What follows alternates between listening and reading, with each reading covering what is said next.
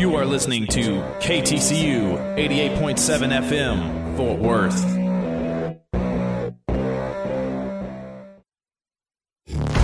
Welcome to Riff Ram Review, your TCU sports talk home right here on 88.7 KTCU. Here are your hosts, Seth Dowdle, Ian Nepetian, and Zion Trammell.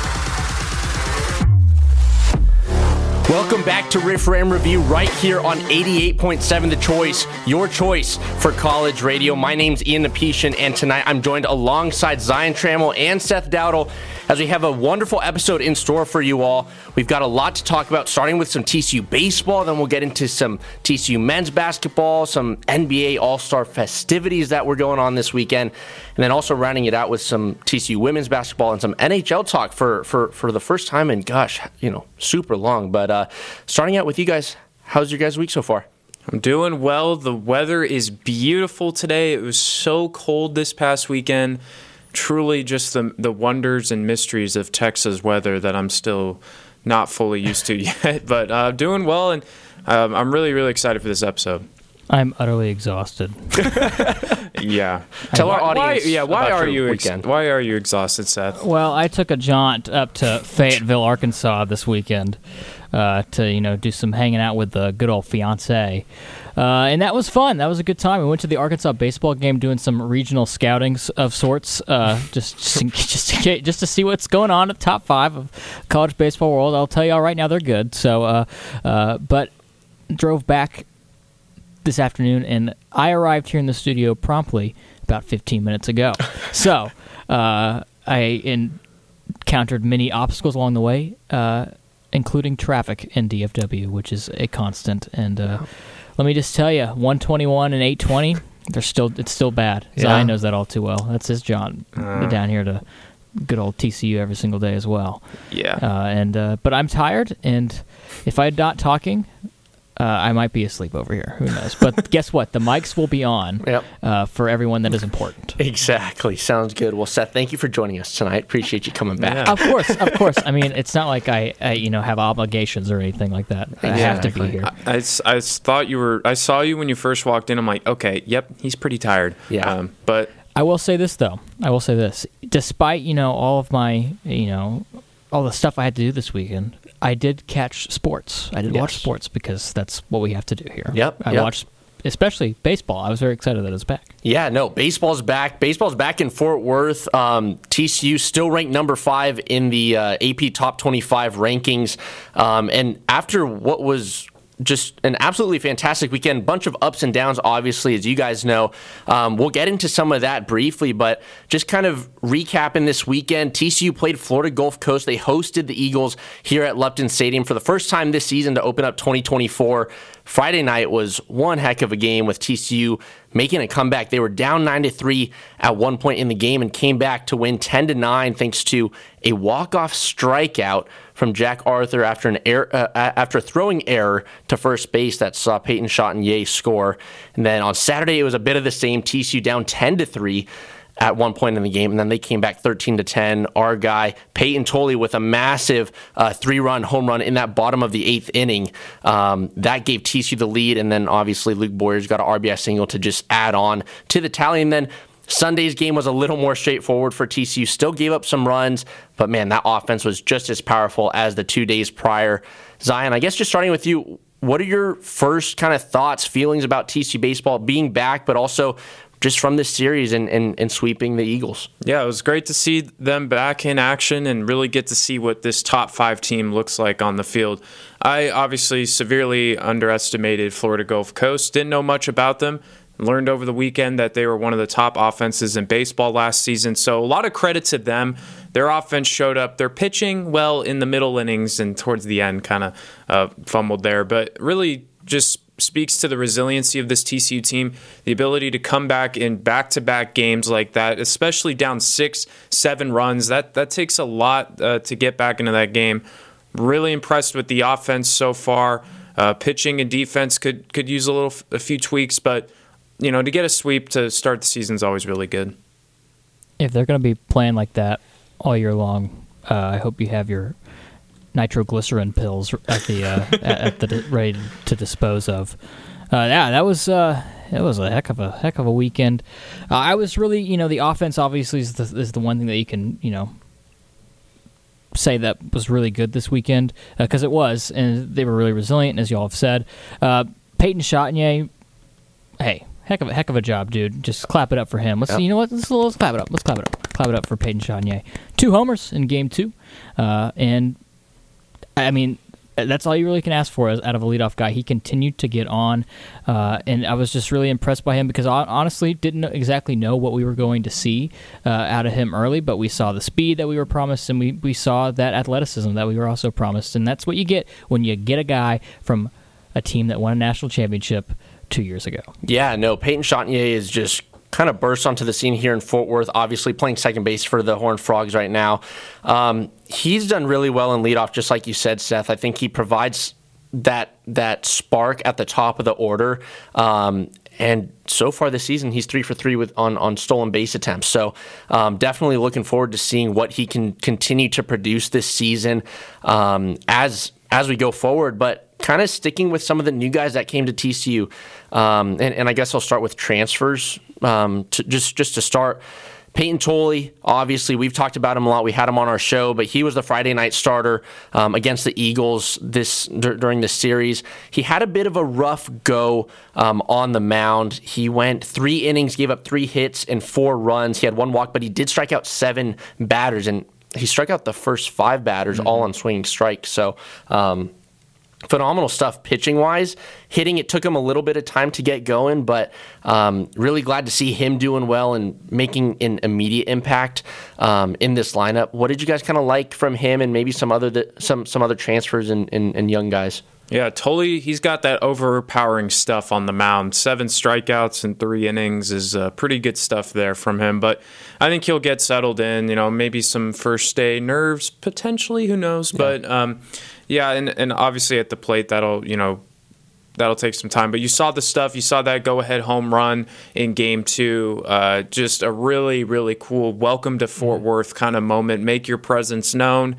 Uh, super excited about that. And yeah, I mean, I uh, was really impressed with Chanier. Loved the energy he brought. Um, you know, we kind of saw that a little bit with Tre Richardson last year at second base. Now that we're seeing that with Chanier, it's uh, it's pretty exciting. Um, I will say with Zach Morris, the other transfer from Arkansas, I believe, he kind of struggled with his command a little bit. I think the stuff is there. He's he's got what it takes, but yeah, he, he lost control a little bit. Um, I, I think his release point was a little bit off. Had a few walks, so I think if he can kind of smoothen things out there on the pitching, on the mechanics side of things, he, he can be fine for us. Uh, can I can I talk about some uh, fishy freshmen? Yeah. th- those th- that's I want to talk about Chase Brunson Definitely. specifically because Yes. that's the guy that impressed the most. Uh, he won Big Twelve Newcomer of the Week, I believe. Yep. Uh, so you know what? Claps, claps it up, claps it up, claps it up, Chase. There you go. Uh, I mean, he was the expected starter at in center field, I think, for all of us here. And when, when we talked to Peyton uh, last Monday, we were uh, we were told that that was correct, Yep. uh, which was nice to hear, essentially from the horse's mouth.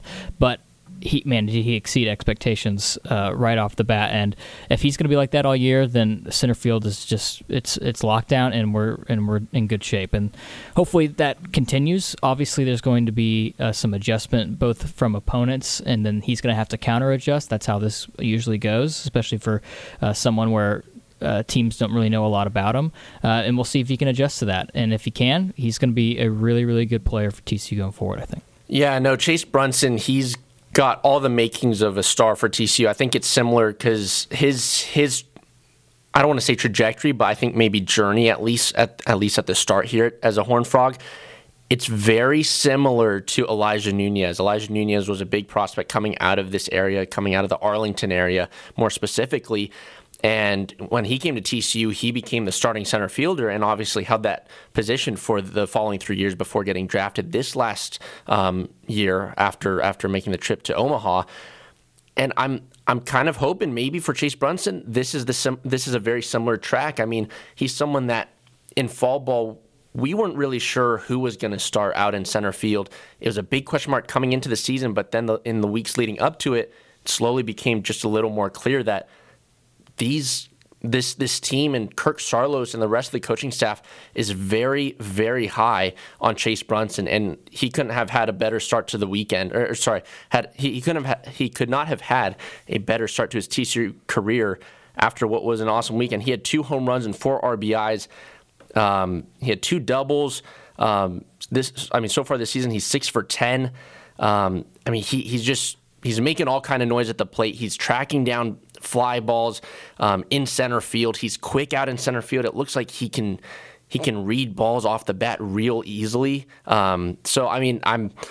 I'm I'm really impressed by what Chase Brunson has done in just three games as a Horn Frog, and I'm really excited to kind of see where he takes that. Mm-hmm. Um, but yeah, no, I mean Chase Brunson's looked really, really good. Yeah, no strikeouts for him either this weekend. That's kind of what I wanted to touch on a little bit. This team, uh, six strikeouts in game one, four just four in game two and seven in game three. They had more walks than strikeouts um, as a, as an offense throughout the entire series. So really good plate discipline. Uh, you know the Florida Gulf Coast pitchers did struggle a little bit with command and.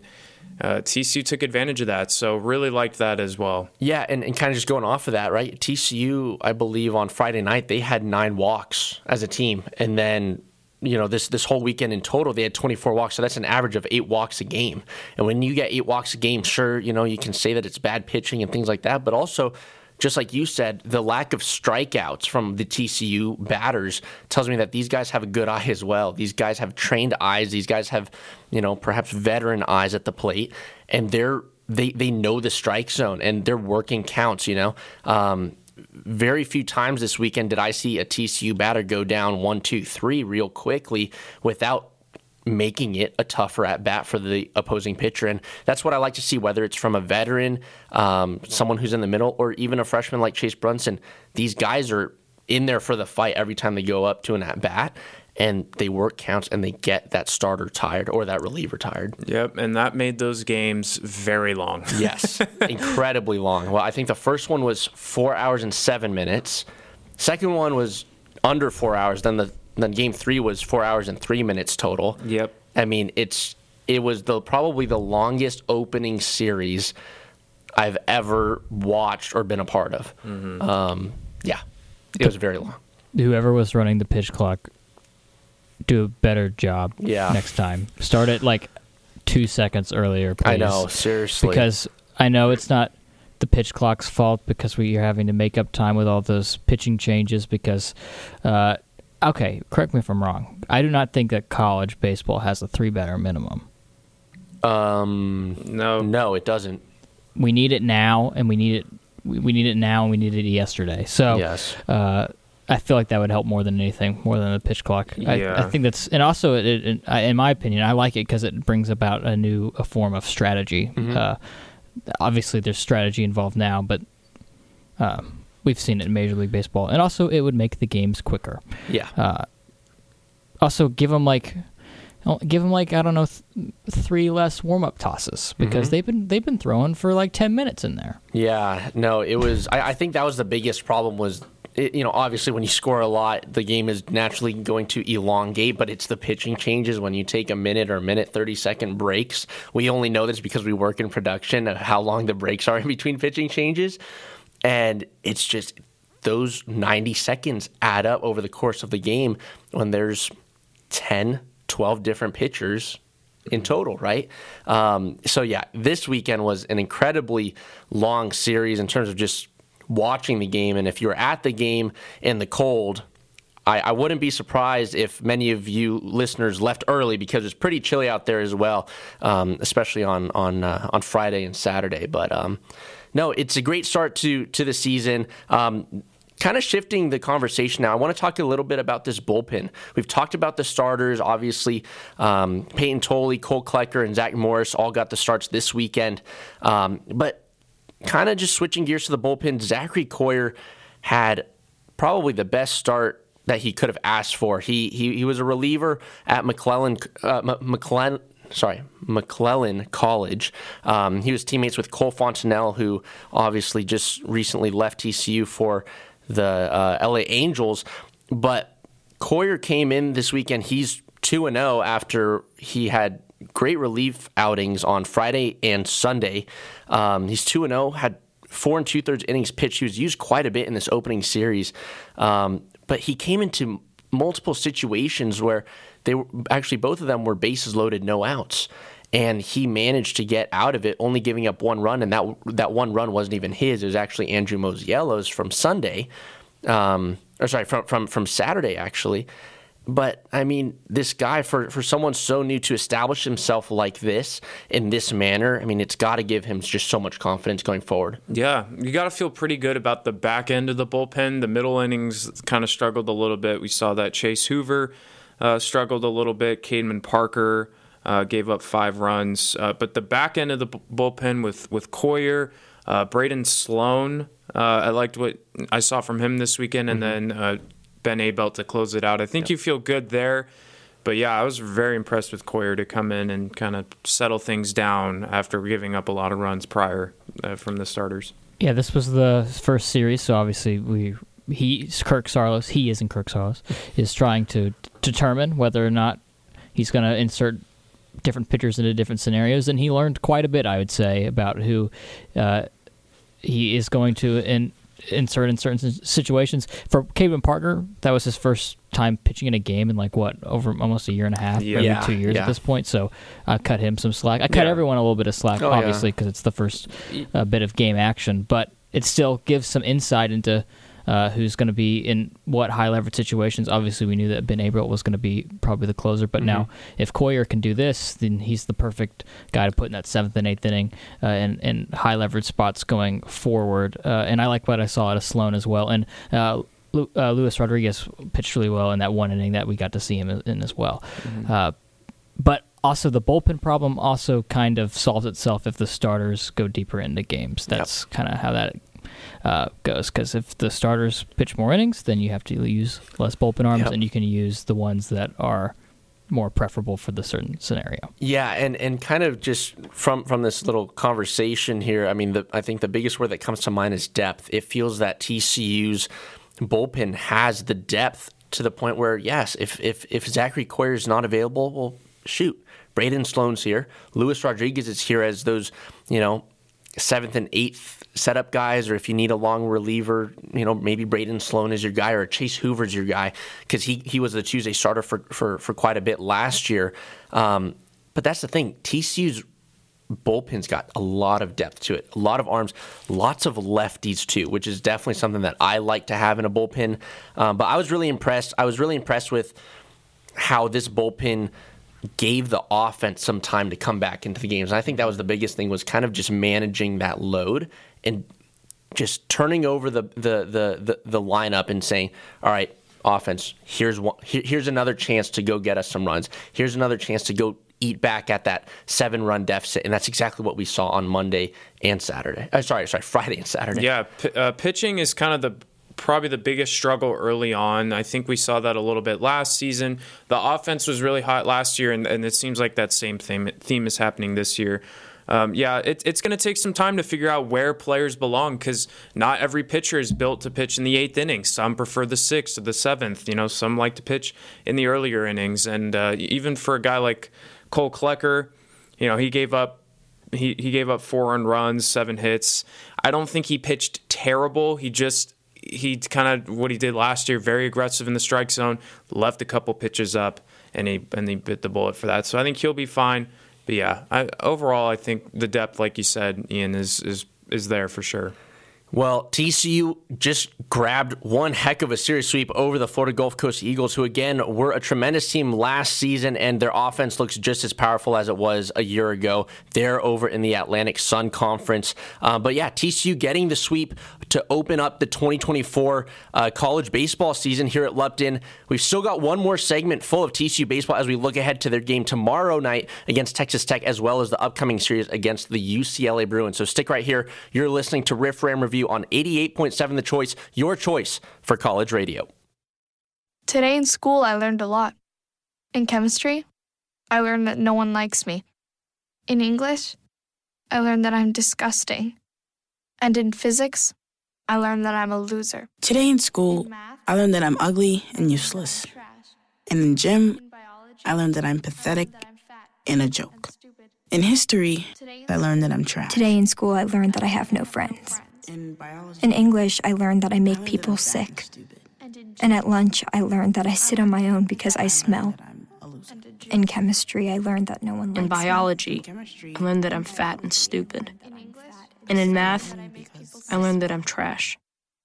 The only thing I didn't learn in school today. The only thing I didn't learn today the only thing I didn't learn Is why no one ever helps. Kids witness bullying every day. They want to help, but they don't know how. Teach them how to stop bullying and be more than a bystander at stopbullying.gov. A message from the Ad Council.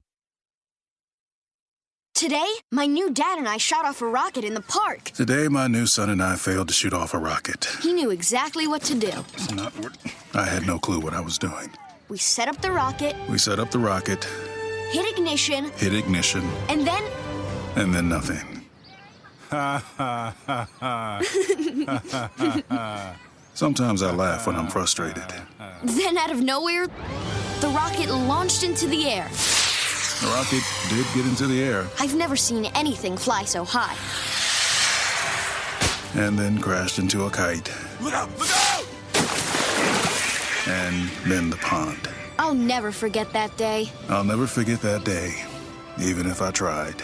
You don't have to be perfect to be a perfect parent. Thousands of kids in foster care will take you just as you are. For more information on how you can adopt, visit adoptuskids.org. A public service announcement from the U.S. Department of Health and Human Services, Adopt U.S. Kids, and the Ad Council. Psst. Yeah, you, it's me, your heart. Listen to me. We've got to talk. High blood pressure is serious, and yours?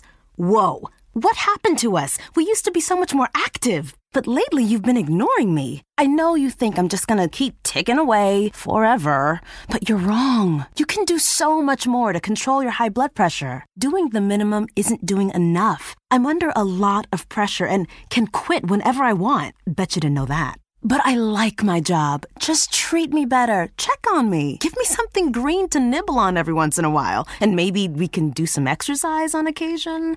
Let's get to it. After all, we're in this together. Listen to your heart. Don't let it quit on you. High blood pressure can lead to a stroke, heart attack, or death. Get your blood pressure to a healthy range before it's too late. Find out how at heart.org slash blood pressure. Check, change, control. A message from the American Heart Association, the American Stroke Association, and the Ad Council. Welcome back to Riff Ram Review right here on 88.7 The Choice. I'm Zion Trammell, joined by Ian Apetian and Seth Dowdle. We're going to continue with that TCU baseball talk, looking ahead uh, to this upcoming schedule here, as the Horned Frogs will be back in action tomorrow night at 6 p.m. at Lupton, taking on Texas State.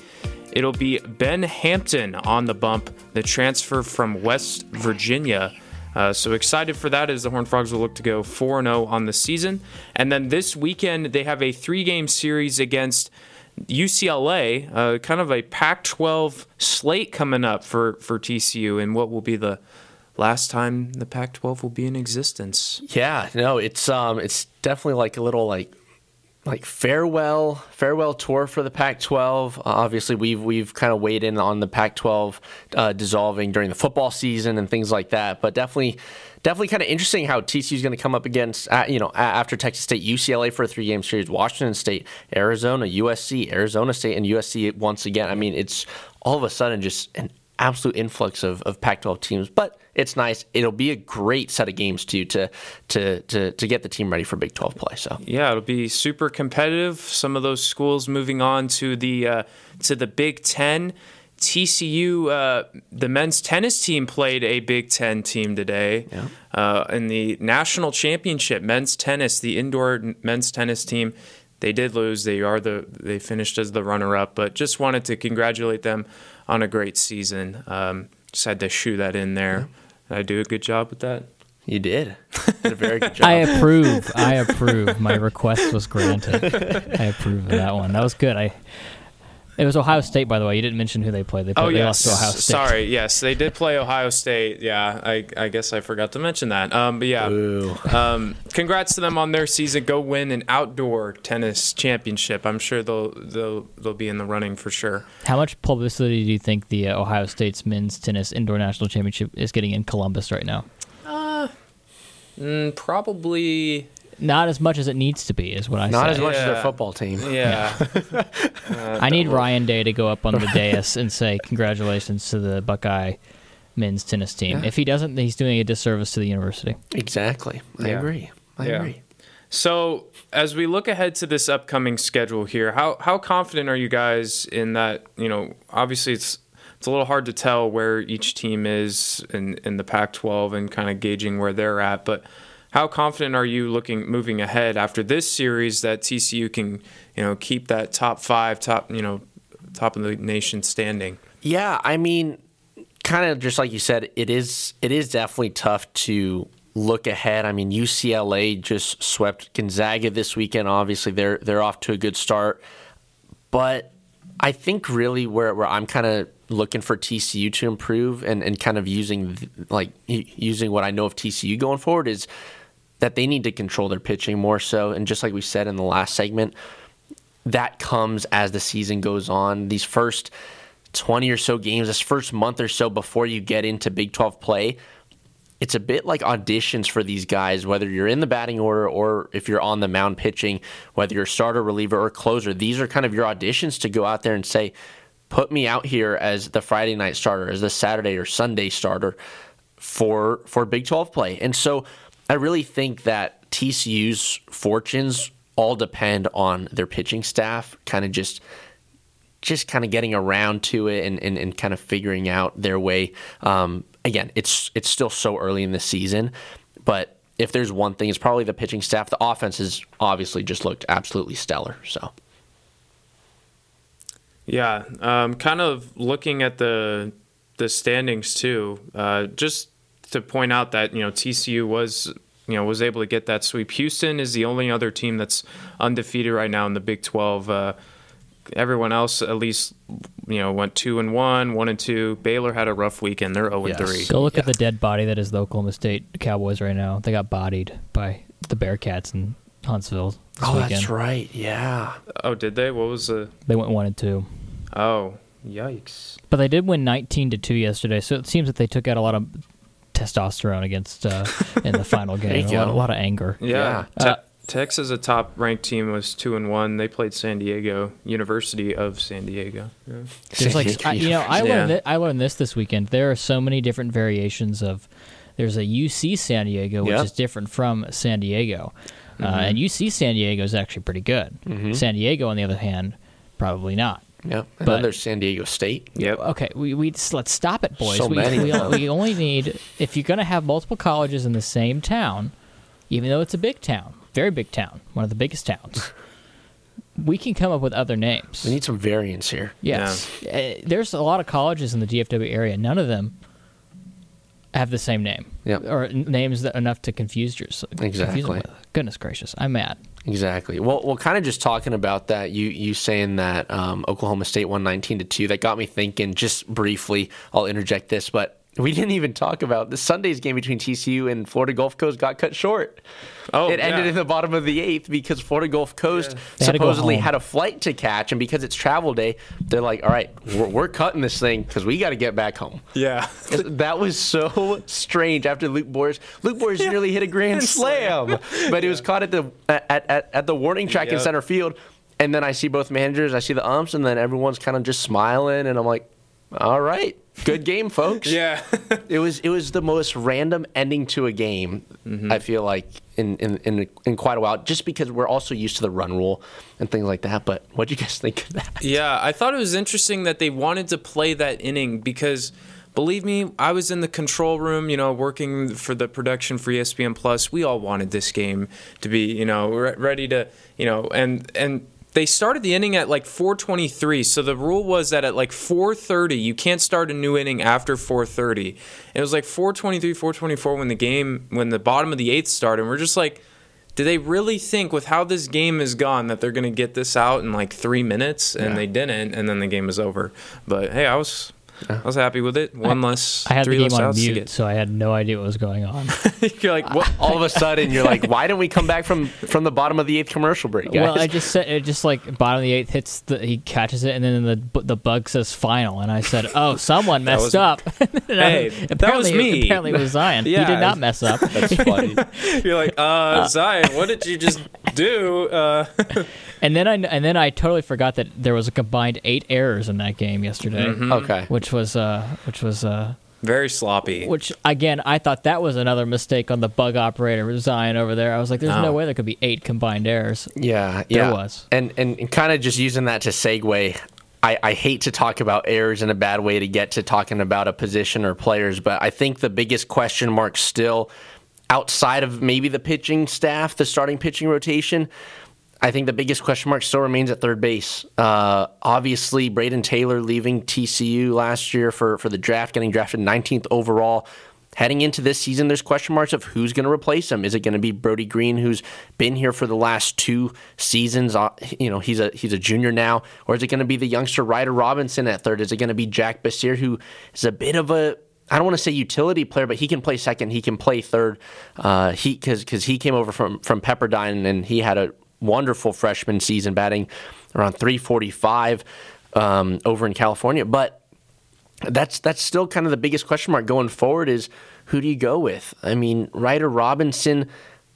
It sounded like he had a really good fall ball. Sounded like he had a great bat at the plate. Was really solid on defense, and we kind of heard the same things out of the Brody Green camp, if you will.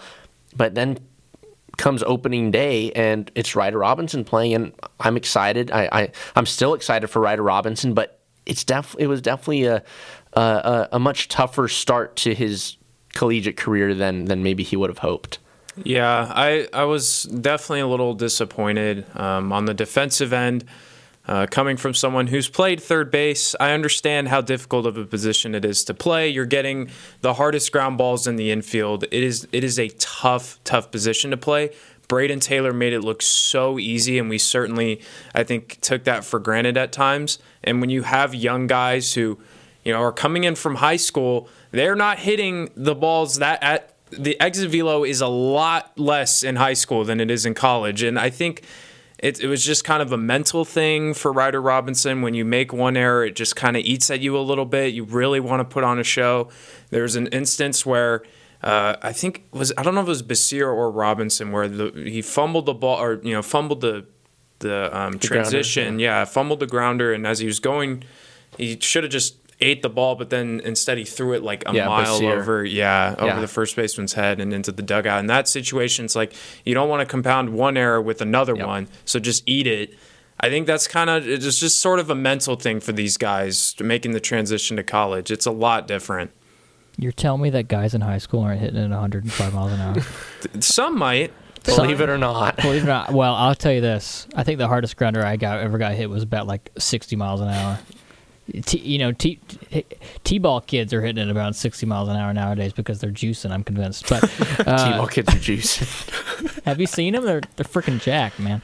Uh, but eh, it's certainly something to. I don't think it's something to worry about right now because, as we have said throughout this entire baseball uh, duology segment that we got going on right now, is that it's early, and then everyone has either j- nerves, jitters. In the case of Ryder Robinson, I would certainly not, you know, put it past him to be a little nervous that he's going to be the opening day starter at third base, and he's replacing a TCU legend. I mean, heck, I'd be nervous. I'm nervous Yeah. right now. I'm nervous right now talking about him. I'm always nervous. Uh, and then it's called anxiety or something like that. I don't know. But and then number two is that you can practice defense, guys. I don't know if y'all know this, but there's you, you can go out Mhm. there and you can do it, and they can practice. And I feel like it's it's gonna work itself out. Either they get better at it, or they continue to churn out different rotations Yep. of people there, and they find someone that fits. Brody Green was really good defensively, Yeah. and if that back comes along, it's really Uh, he's probably the third baseman going forward. Yeah, he brought like a spark of energy off the bench. Really liked what I saw from Brody Green. Yeah, and, and kind of just going off of what you said, Seth. I'm I'm I'm kind of the inverse. I I I think the off and and this isn't saying that you don't think what I'm about to say, but I think the offense can come, and I think it will come out of Ryder Robinson and Jack Basir. Obviously, Jack Basir went 0 for 1 with a walk, so we barely seen him. Ryder Robinson 1 for 9 this weekend. Not not the prettiest, but still very early as, as we've kind of been harping on, but. I just I, I really hope Ryder Robinson's not getting into his own head mm-hmm. defensively. I think that's my biggest worry. Offensively, it'll come along. He'll figure it out. It's that part of shoot, I made an error today. I made another error today. I should have made this throw better or whatever, right? Those types of mental mental fortitude type type moments that for a, a young freshman I really hope he's not going to get into his own head. And um, fortunately, the team culture around this TCU baseball team is is top notch. So I, I, I, don't think his teammates will let him get to that point. And obviously, you know, you have a bad weekend. Well, great, your team and you you and your team just swept um, your your opponent to start the season. So you can just put it behind you. It's a new day. It's a new week. You got Texas State and UCLA for for three games. So yeah, there's so many games left in the season. It's it's so early, and I hope he doesn't like try to tweak anything. You're on this team for a reason with your skills, with your abilities just kind of stick to the fundamentals and and get back to the basics and and you'll be okay but yeah i mean it, it was a little you know unfortunate to see but I, I hope that we can see more of Ryder Robinson or Jack Basir and just you know seeing how they can weave them in but yeah it, it it might take a little bit when you lose someone like that good at the at the hot corner. It, it's going to take a, take some time to figure out who's going to play that that position. So yeah, and and and one one other guy that's going to be kind of just just getting into the mix is Sam Myers. Sam Myers is a freshman uh, from Cypress, Texas. He's uh, Kirk Saarloos, I believe, following Sunday's game, said that Sam Myers is going to start tomorrow against Texas State in center field. So, looking forward to him making his debut. Um, he he seems like a really exciting player. He's a three-year letter winner at Cypress Woods High School, two-time unanimous All-District performer, ranked as the number eight outfield prospect by the state of Texas. I'm sorry, in the state of Texas.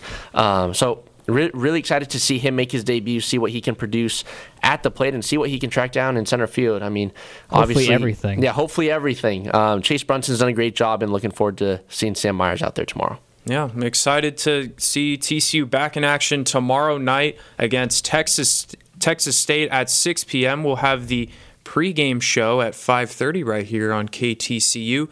But we're going to take a quick break and when we come back, we're going to talk about TCU men's basketball and the week they just had right here on Riff Ram Review.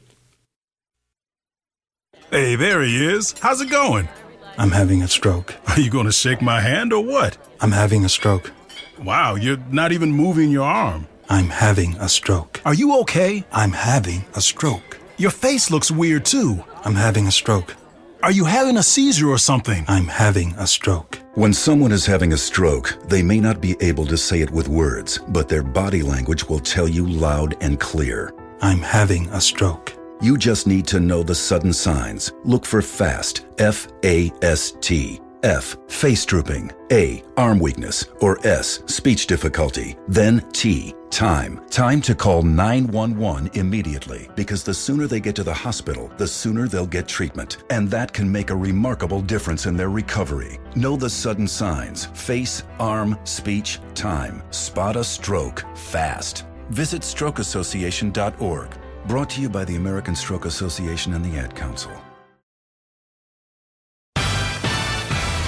Welcome back, everyone, to Riff Ram Review. Seth here, Ian and Zion on the other side of the glass, and we are back. We're going to talk about NCAA basketball. What, what do y'all say, boys? What do y'all say? Let's we've, do it. We've been, for it. We've been talking about baseball for a very long time. So long, in fact, that I'm done with it to be to be frank, and really? I'll be done with it until tomorrow because, and then then I'll be ready to jump back in the saddle because I got my fair share of, of baseball this weekend, uh, and uh, not all of it was pleasant. In Arkansas. Yeah. Well, let me oh, tell you. Let me tell. Did I just trigger some Arkansas people I saying Perhaps, Arkansas? yeah. Perhaps. Well, that's how they say it sometimes. Some too. Woo Pig Sueys. Yeah. uh, I was in the uh, GA section, the Okay. general admission section, and it's literally just like a flat. It's like slight incline in left field, uh, with like a bajillion people. Literally, more people were in this like three acre lot than were in were seated in the entire bowl. And if you were sitting, like you can bring your own lawn chairs, and if you were sitting down, you could not see anything. So I did not see much of the baseball game. All I knew was that things were happening whenever other people made noise. But that's the spot. That's beside the point because uh, TCU men's basketball played two games this past week and they won both of them. Hey, Hey, 2 and oh. 0. How about that? And they are ranked number 25 in the coaches poll. Yep. Yes. That's you know, it's it's funny because we're you know two and zero. I thought okay, yeah, we should probably be back in the top twenty five, but no. Um, instead, BYU's still there, even though they just lost to the second worst team in the uh, conference by ten points. That's just I don't know what kind of thing they've got with with BYU with the Mormons, but I just I I'm I don't understand. And I get it. It's not like it's a huge deal right now, but BYU, they're a good team. I think TCU's resume looks a whole lot better than BYU's. I don't even I mean BYU I think their best win is I think they beat Iowa State very early in conference play. Yeah, they did. Um, I don't know. I, I don't understand it. Yeah. Sorry. No, it's okay. It's okay. It's okay. It's okay. We don't understand. We, you know, there's a lot of things we don't understand in this world. Yep. And one of them is why BYU is ranked number 25 right now. Yep. But you know what we do understand? TCU beat two teams this week, and one of them was on uh, an excellent step back jumper, one of the oddest forms of a step back jumper I've ever seen in my entire was life. Yes. but guess what? It went in the basket, Yep. and that's all that matters. Count it. Count it. That's what the ref said. Yeah, I, I think a lot of people on Twitter realized that aren't TCU fans. Like Jameer Nelson has a son. Yeah, I actually did see a Does lot he? of that. Does he really? Oh, oh, Jameer Nelson. Oh, I, I thought you were talking about Jameer Nelson Jr. I was like, uh, what? Uh, no, yes, sorry. Yes. Jameer Nelson Senior. Yes, no, Jameer Nelson Sr. has a son, Jameer Nelson Jr. I'm so sorry. I, for, I was like, I was like, Jameer Nelson Jr. does not have What a was funny about that That whole interaction is because the first time he said it, we were like, "Oh, he's definitely joking," as like in a, like obviously it's Jameer Nelson Senior as a son, Jameer Nelson Junior exists, and then he said it again, and this look on your face was very, Oh very gosh. quizzical. You're like, "What in the world?" It was funny. But yeah, a lot of people didn't realize that Jameer Nelson Sr. has a son, Jameer Nelson Jr., let alone in college. And yeah, that was a pretty sick shot. Uh, TCU has had two game winning shots this season, and they've come in very bizarre ways. Emmanuel Miller's game winner against Georgetown was out of bounds, but it went in, and it was like from really deep. Count it. Yeah, they, they did. He he could he could have been like in the in the crowd, and they probably would have counted He it. could have been courtside. He Yeah. basically was courtside. Yeah, he was. Um, but yeah, really, really happy with the way that, that TC was able to pull out that win, especially on the road. Road wins are so hard to come by in the Big 12. Uh, have a game, Micah Peavy, 26 points, nine rebounds, uh, three three blocks, three steals, six stocks, as they call it now, steals and blocks. Uh, There you go. Uh, do they? Yeah, that's that's like a thing now. I've yeah, never heard stocks. this. Yeah, Wow. blocks and steals. Yeah, Interesting. It's like Yeah. OPS, mm-hmm. yeah, pretty much. Yeah, Yeah. except yeah. work, It is like except OPS. except not as fun. yeah. yeah, it's not as cool, but still, uh, good game for him, and, and happy that TCU got the win. Yeah, no, TCU obviously getting that big win, uh, what, 75 72 over Kansas State. And then I, I think one one of the biggest takeaways was TCU's rebounding. Uh, they they out rebounded Kansas State uh, 31 to 27, and on the offensive glass is 14 to 7, I believe. Um, and, and TCU was able to get 20 second chance points, which are second chance points are absolute killers, whether you're looking at college basketball or professional basketball in the NBA. And TCU took advantage of that. Um, I, I feel like throughout the season, it's kind of been a, a bit of a flip of a coin with how TCU is going to do on the glass and in, in the rebounding game and kind of just getting dirty and using their bodies in the paint. But no no matter how good or how bad it's been at certain moments this year, this it, it's it's an aspect of the game that the team takes a lot of pride in. We hear it a lot from Emmanuel Miller, Ernest Udeh Jr., uh, uh, Jamie Dixon. Obviously talks about the team's rebounding abilities, and we saw it on full display against Kansas State. They came up big, twenty second chance points.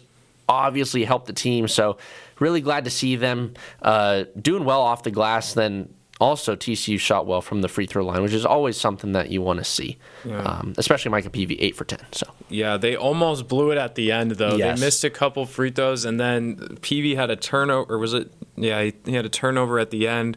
Kansas State was able to tie it. I was like, oh, but yeah, free throw shooting was was pretty solid for TCU. yeah, and then also fifty one points in the second half too was huge. I think that that's the second. That's the second. That's the second most second half points TCU scored this year, behind sixty something or fifty four to like against Old Dominion in Hawaii. So big, yeah. big. Yeah. uh, what, what is this? The NBA All Star game? Goodness know, gracious! We're scoring so many points right Yeah. now. Yeah. Yeah. Meanwhile, Kansas State shot one for 15 from Yes. three. That was that was a big difference. Um, I, I have a funny story. So when I was like trying to watch the highlights of this game, I just went on YouTube, tur uh, typed up TCU versus Kansas State, and then I just started watching. And uh, then I see Markquis Nowell hit a three, and I'm like, oh, th- this is not the game from like I, I just realized I was like a couple minutes in and I didn't even like pay any attention to what Yeah. and I see him hit a three I was like oh okay yep wrong game so I had to look for it elsewhere but I always love looking for highlights from college games, Mm-hmm. like shortly after, because it's usually the the network or like the school hasn't had enough time, so it's like some weird Russian bot that has posted this like weird chop up of highlights, Yeah. and uh, it'll just cut in the middle of a shot sometimes, and you'll be like, oh, I wonder if he made it.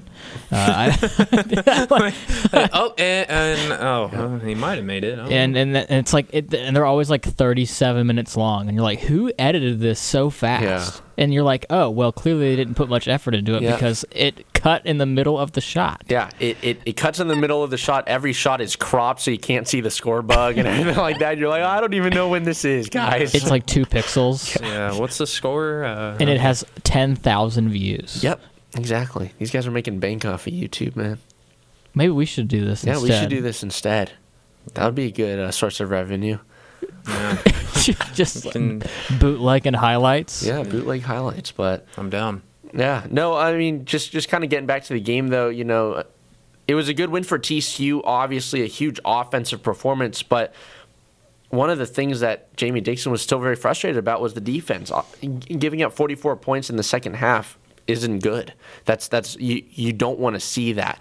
Uh, he said in his post game presser that defending wise, they just weren't getting to their blocks quick enough. They're leaving a lot of passing lanes open. Um, feeds into the paint were, were just going were, were, just going by too easily. So I'm kind of looking for TCU to try to tighten that up as they uh, look ahead and tomorrow night play Texas Tech here at uh, at the Schollmaier. And I mean TCU got Texas Tech's number last time, winning 85 to 78. That was back in uh, back on January 30th that they won that game. So seeing if uh, the Frogs can do the uh, do the double over them this year, and I think that would be awesome. Yeah, they definitely could could pick up use a win like this, especially on the road against a ranked opponent. Uh, they took care of business against West Virginia and, and Kansas State. You know, two unranked teams that kind of been struggling a little bit. But yeah, this is, I think, probably the toughest game. Well, second toughest game left this season. I would say. Yep. Um, you know, Baylor, right? Yeah, Yeah. Baylor's probably the toughest game you've got, and then Texas Tech is, is going to be the second toughest game left this season. Uh, it's it's hard to beat a team twice, especially in this conference. So, uh, would like to see some good de- defensive play from TC if they're going to win. yes the dreaded atmosphere of united supermarkets arena gosh Is that what it's called? yeah Yeah, that's Yeah. such a gross name. It's like it's yeah. They could they could have chosen any grocer supplier and they chose United Supermarkets. Maybe that's the new country that's coming around. You know, we got the U.S., the U.K., a lot of United stuff. United Supermarkets Arena is USA. Oh wow, that's actually what it stands for, guys. Yeah. We've Yeah. been getting it wrong all day. Happy President's Day, by the way. Yeah, happy President's yeah. Day. Why don't we get President's Day off? Oh, y'all at, sc- oh, y'all at school today? I mean, I, Yeah. I I didn't. Well, yeah, you didn't have class. Yeah. You don't go here anymore. so yeah, well, you were in Arkansas, Seth. yeah. I but uh, but yeah, I don't know where I was going with that. United Supermarkets Arena, USA. Happy President's Day. TCU will be in United Supermarkets Arena on Tuesday against a ranked team uh, because uh, the AP poll thinks that Texas Tech and BYU are better than TCU, even though TCU beat Texas Tech earlier in the season. Mhm. We're back at this again. I've, I've circled you. I've circled us back around to Zion being angry. Yeah. Zion, go again. Uh, like, I've sh- ran out. They should be ranked. I don't know. They are ranked in the coaches poll, which actually I feel like should give you more validation because the teams that you play think you're good, not some you know shadowy shadowy league figure in a in a boardroom somewhere Yeah. who probably didn't watch the game anyway. Yeah. Well, They, they've not been watching. No, they don't watch. Yeah. They don't have time to watch most of the time. Yeah. I bet you if you looked at half the people that vote at AP, whether it be for college football or college basketball, they're usually beat writers of some of some sort, right? Yep. So they're at their teams' games, and that's where they should be. They should not be. Uh, if they're if they're a Texas Tech beat writer and they're supposed to be watching Texas Tech play whoever, they I, if they're watching TCU play whoever, I would say you're doing a, you're not doing your job. Yeah. But maybe that maybe we should reconsider who gets to vote on such things. Yeah. Maybe They- people that actually watch the basketball games, Exactly. like like Zion. like fans. that, that's totally not toxic. and Totally, that, That totally would- would, solve every problem. That would ensue chaos. Uh, that would totally have chaos with it. who for would sure. be who would be the number one ranked overall team if uh, fans voted? Would it be uh, be St. Peter's? the FDU. St. Peter's, yeah. No. Everyone Not- that doesn't have an affiliation as a team, Yeah, just go for n- not the unanimous most dominant team in basketball in UConn. No, we're gonna go with, you know, Maryland. Maryland. Well, I feel like yeah, their coalitions would form online Yeah. of like of voting Dayton. blocks. We're gonna go with Dayton as the number one team. I don't, yeah, I don't, I don't hate it. Yeah. I don't hate it. Mm-hmm. Would, no, no, not Dayton. No, not Dayton. Well, and and it's interesting. 'cause- wait, why? No, no, I don't know. I was like, wait a sec. Um, I mean, looking at the AP poll though, like, uh, Iowa State's number six, guys. That's. I That's mean, a good loss, quality loss right there, boys. Yeah, and and I mean, I just I guess the part that I'm really confused about with TCU or with why they they're kind of leaving out TCU is, you know, they've won what four of their last six games. The Texas loss was bad, and then Iowa State. I mean, they're just a really good team. I, I don't know. I guess they're just focused on those losses. Um, to me, that just doesn't make sense. I think this is a top 25 team in the country. Uh, the schedule is pretty favorable, if it if you could say that it is. I mean, you know, you've got Texas Tech, Cincinnati, Baylor, BYU, West Virginia, UCF. Um, you know, those teams, three or four of those teams are kind of towards the middle bottom of, of the Big 12, and that's a really good opportunity where you can set yourself up nicely for the Big 12 tournament and in March, uh, where hopefully you're not like an eight or nine seed, you're you're you know six or five, a five seed. Yeah, yeah. I mean, I, th- I think for TCU to to break back into those top twenty five, sorry, to, to break back into the top twenty five poll, um, they'll need to win at least either one against Texas Tech or or the game against Baylor. They play Texas Tech tomorrow, then at Cincinnati, then Baylor on the 26th, opening up March at BYU, then at West Virginia, then at home against UCF to close out the regular season. And I think if you're a TCU fan, you want to see at least five of those five, five of those of, of these next six games come out, you know, in, in, in the winning column, and you know, just leaving one game open, you know, for chance for Texas Tech or Baylor. So It'd be great to end the regular season with single-digit losses. yeah, I feel like that. I feel like that's happened in a very long time. yeah, It's probably I don't know if it ever has happened, but There- that would be something very special. They're 18 and seven. Yep. So they yeah. They, Oh, you they have get- to if it doesn't happen, something went wrong. Yeah, I, I would say. I mean, Yeah, uh, because you'd be fav- You're probably well. I don't know if you're going to be favored in the BYU game. You if- might not be. If you Yeah. go, Yeah, but- I, I think three and three or four and two, you know, is like okay, that's good. You definitely don't want to go like two and four, obviously, and and you know, but I think like four and two is is very realistic. And if you go five and one, that's incredible. Yeah. Um, definitely not gonna go six and oh. zero. Yeah, yeah, definitely not six and zero, but we'll see. I mean, this conference, as we've talked about it so much, and we've stressed it multiple times throughout the show over the last couple months. But I mean, the Big Twelve, any team can beat any team on any given day. It's just the most sporadic conference, in sporadic in a good way, um, in the nation. So Yeah, this this team is just a lot different than last year's because last year Mike Miles was like the far and away just the leading scorer, and you know you're always going to count on him to get you 20 points a game or whatnot. And this year it's just it's a very balanced attack. Literally in West Virginia, the, the West Virginia game, three guys were the leading scorer with the same amount. They each had 14 points.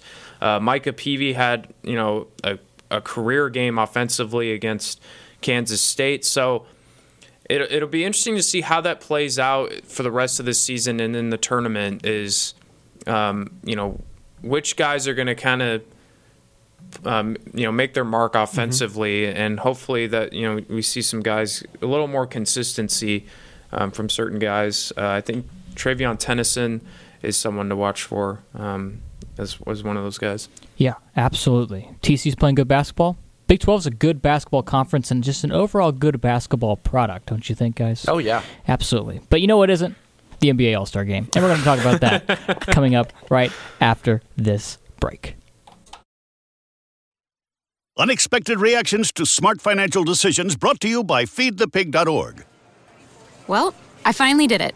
I opened a 401k. So you're giving up? Just like that? Giving up on what? On getting an inheritance from a distant relative. Don't you think if there were a billionaire in the family, we'd know about it by now? Listen to me. We are one phone call away from riding horses on our own private polo grounds. One call from christening yachts, having a butler, using summer as a verb. How do you figure? Look, everyone's got a rich uncle somewhere. It's statistics. So the best thing you can do is just prepare for the inevitable. Right, which is why I thought maybe it would be smart to take control of my finances. You know, start using a budget, get out of debt, set some retirement goals. Budgets? Debt? You watch your mouth. Retirement shouldn't be a goal for us, it should be a way of life. When it comes to financial stability, don't get left behind. Get tools and tips for saving at feedthepig.org. This message brought to you by the American Institute of CPAs and the Ad Council. Yo! Big Shaq, the one and only. Man's not hot. Never hot. Skra! It never gets old, Seth. Welcome back to Riff Ram Review right here on 88.7 The Choice. Zion Trammell here with Ian Napetian and Seth Dowdle.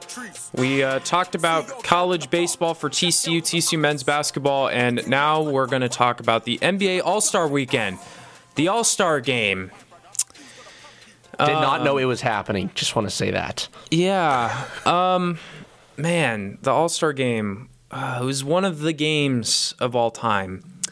Lots of furious fans, lots of takes and opinions floating on the internet. Uh, it, the final score was 211 to 186. The Eastern Conference won. Um, and it's such a shame that there was this many points scored in an All Star game. It's the most ever.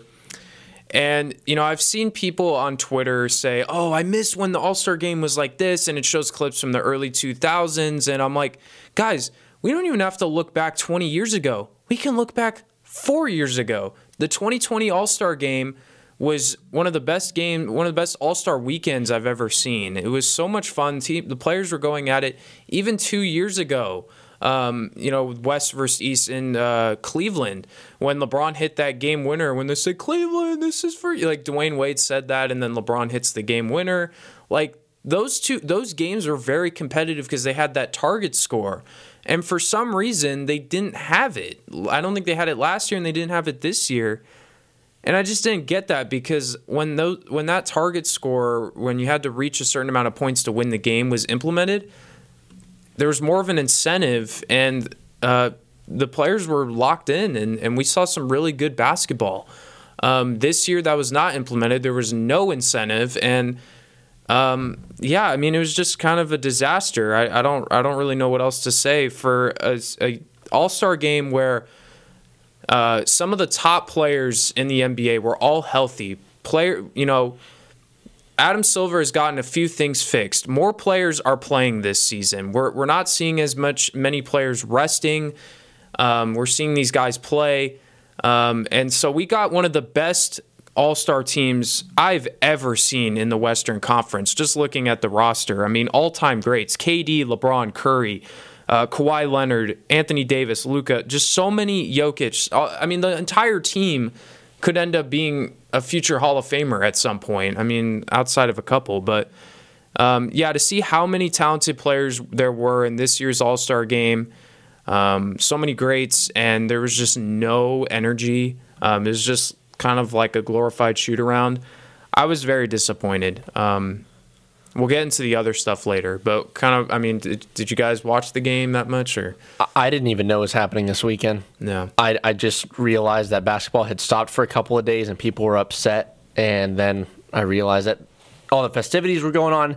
I've never been a big All Star game watcher, whether it's been um, the Pro Bowl or the NBA. I used to watch more of the NBA skills competitions and the three point contest, the dunk contest.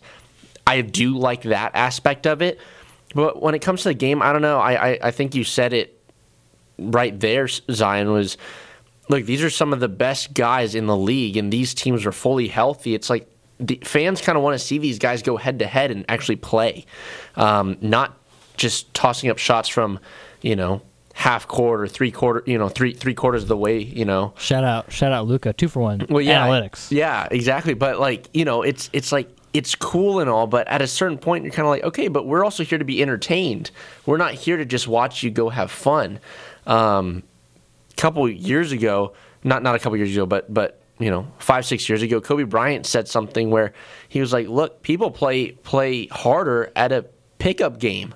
People play harder at pickup games, you know, because it's like it means more. When you just have a bunch of your buddies and you're just playing around like this, it means it, it feels like it means nothing. At least as a fan's perspective, seeing this and watching it on TV and seeing the big production, and then seeing these guys just chucking up shots from everywhere. It doesn't make it fun. I'd rather see some more competition in it too, you know. And that's not just for the NBA, but you know, also with the NFL and things like that. The question is, it might be unfixable at this point. Yeah, I agree. I, I, I think it can be because they made the right they, they made a couple right decisions. They went back to west versus east. They didn't do the draft whatever. They went back to west versus east. They didn't do this insane like pregame they did the introductions. It wasn't like they're on some huge stage. They're just on the court and oops they didn't have like a i'm, I'm moving my hands around a lot right now. Uh, they, zion is gesticulating. Yeah and i mean i'm a big nba fan so i i you know am passionate about it. They had a, you know, they didn't have like a pregame performer or anything. They took the right steps, but I think they didn't have an incentive and they didn't have a target score, which I and I think is really something that they could have they could have implemented. And the whole thing with Luka, um, you know, Luka hasn't tried in any of the All Star games that he's played in. Obviously, European him and Jokic just do not care which I kind of wish they would a little bit, but I also understand not wanting to get hurt. Uh, but he's like, they're not playing defense. So why should I try on offense if they're not going to, you know, try on defense? And that's just something that I think as the players, they've got to like come together and kind of realize that, look, we need to kind of change this around. But I was very disappointed to not see, uh, you know, like a Maroon Five ish band play before the All Star game. Yeah, I need, that would have Yeah. been hilarious. Yeah. Who sung the national anthem? Was it as good as it could have been? It wasn't Fergie, right? No, um, it was. I can't remember. Is a Gram? He won multiple Grammys. Babyface. Babyface, yeah. Um, Never he did a, heard of him. He did a good job actually, and then Je- Jennifer Hudson was the halftime performer. Interesting. Yeah, it was like maybe it doesn't fit that demographic. She's great, but you know, Yeah, interesting. I remember Jennifer Hudson being in the Three Stooges movie. that's what she's known. Yeah. Yeah. Okay. Oh, You know, critically acclaimed singer uh, Yeah. known for the Yeah. Three Stooges. Sorry. Um, That's fine. That's That's hilarious. totally That's fine. awesome. You know, it's a great pull. My favorite moment of the night was Adam Silver uh, sounding so very mad at the at the end of the game. Yep. He was just so very mad. Yeah. But this Um, is kind of he's I mean he's kind of created this monster in his own kind of way as Mhm, well. mhm. Uh, but maybe they could fix it. Maybe they, you know maybe if they promise them two billion dollars if they win, maybe they try. Yeah, I and I like I said, or or they you know court, home court advantage in the in the finals something. Oh, let's do that again. Yeah. Yeah, there, there is. I mean, there really is. There is a way because, like I said, just even two years ago, the All Star Game was fun to watch. It is. I think it is fixable. They just they they have to tweak some things. Um, the rest of the competition was was good. Uh, the three point contest was fun. Damian Lillard won. Um, it's just insane how gifted uh, you know offensively players are nowadays. I mean. Um, you know, you go back and you watch when Dirk Nowitzki won the 2006 three point contest. I mean, he would have finished like second to last or third, to, you know, last in, in today's NBA in, in the three point. Um, so that was really cool. The Sabrina Ionescu versus Steph Curry was probably the best part of the All Star weekend. That was really fun. She's a, such a terrific shooter. Uh, Steph Curry is as well, obviously. That was really fun. Um, Do you guys watch the dunk contest at all? I did not. I, I you know, here's the thing. I, I was having, you know, some seizures because I was the court was just too much for me. You know, there was flashing lights and whatnot. It just was, Yeah. it was just crazy. It- Which, which okay, I have questions about this Zion Mhm. because whenever I first saw it, I was like, "There's no way this is like a wooden court." Where's the? Is this? Are they just walking on glass right now? Is this just a screen? Are they walking on a, t- a TV? Yeah, I'm not sure, but it was definitely really cool technology. I just thought it was too much. And then I saw uh, people squeaking their shoes on it, and I was like, "Whoa, the shoes are squeaking on this thing? yeah. What's going on? Are they gonna?" And then I was like, "Are we gonna need like some screen cleaner after this? Is gonna be like a guy like a like a window cleaner at a, like a skyscraper just come and start cleaning the the screen? It was a lot.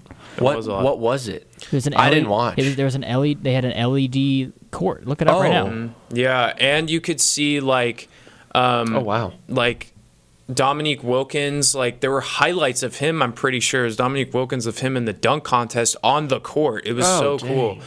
Um, really cool technology. I just yeah, I think it was a little much. They spent a lot of money on it, probably. Yeah, Mac McClung was great. Um, I, I think he had some really good dunks. How Jaylen Brown made it to the final makes no sense. Rigged. He dunked over Kai Cenat, who's five foot two, and he was sitting down. I remember my friends and I were watching this. We're like, "Are oh, he brought out Kai Cenat? Is he just like what? Oh, he's sitting down. What? What is? Th-? It was just like a one-handed flush. I was like, "Oh my goodness, dude!" But props, What to, are- what are props, doing? yeah, but like props to him for doing it though. Like Yeah. an actually good player doing it is Mhm. rare. Absolutely, yeah. I'm glad he did it, and you know, Mac McClung. He's played in half as he he has won half as many dunk contests as games played in the NBA. Yeah, he is saving the dunk contest right now. He had some really good dunks. I don't think people realize.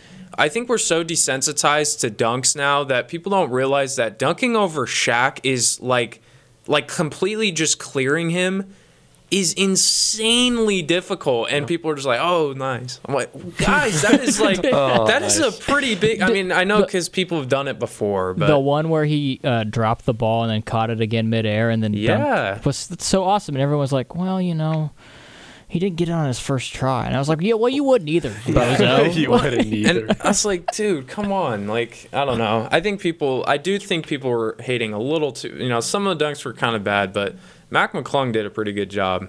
Um, yeah, I, I haven't watched um, the dunk contest since it was. Uh, well, I think it was 2016. The Zach Aaron- LaVine and Aaron Gordon. Yeah, that man. You've missed a lot of heavy hitters in I the dunk contest. Dennis Smith Jr. did it in 2018. Yeah. Uh, was very as a Mavs fan was very excited for that until Yeah. he decided to not do good in it. I know he didn't really, Yeah. and then he came back the next year and then still didn't do anything. Yeah. Um, the and you know I mentioned earlier the 2020 All Star Game was fun. The dunk contest was good too because I believe that was Aaron Gordon's second try against Derrick Jones Jr.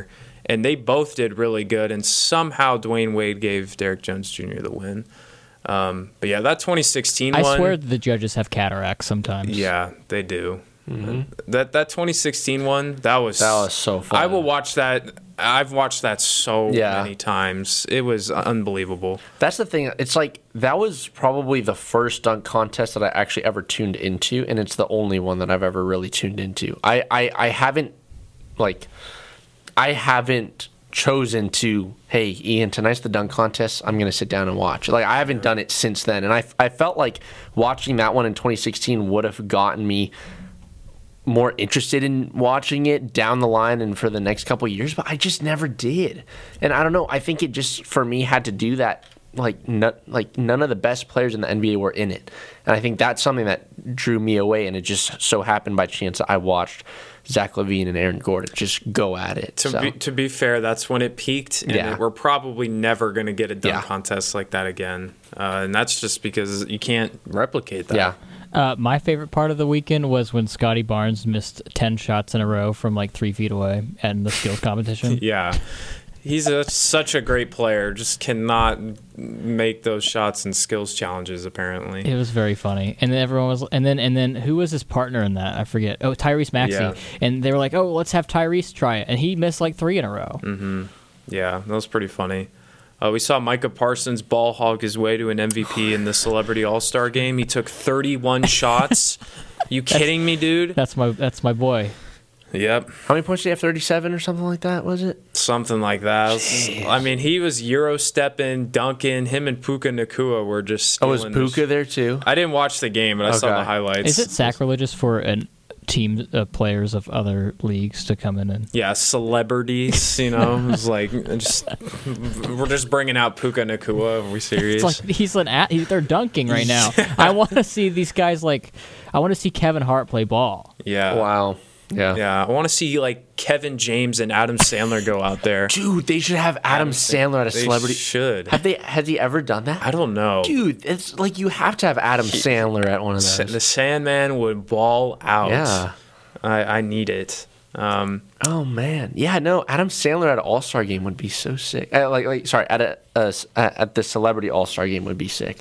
yeah. Um, yeah, he's like the ultimate like pickup basketball dude. Yeah, he's a legend, dude. He's a legend. Every scene, every movie that he's in has a pickup basketball scene. Yes, yeah, it he- does. He's he's a goat, man. Grown ups, blended, all those good movies, man. Yeah, and he's doing uh, you know, more serious roles, which I, I love. Yeah, He's he even did you know some pickup basketball and hustle. You know? Hustle, yeah. yeah. yeah. he even was in a basketball movie. That, that was all him, I'm sure. I mean, that that was all him. That was a great movie. That was awesome. Hustle Um, was really good. Yeah.